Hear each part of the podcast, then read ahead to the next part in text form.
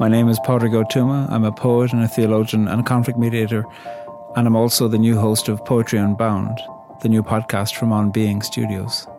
Poetry Unbound is a podcast of about 10 minutes or less where I guide you through a poem, exploring its meaning and offering insight and inspiration for your life.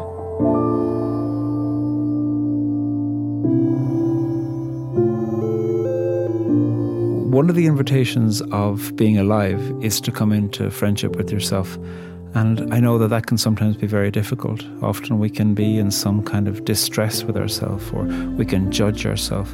And the question for me is how can you find a kind and tender relationship with that person? Poetry opens up a door and offers the possibility of a conversation that you can listen to and deepen your connection with yourself.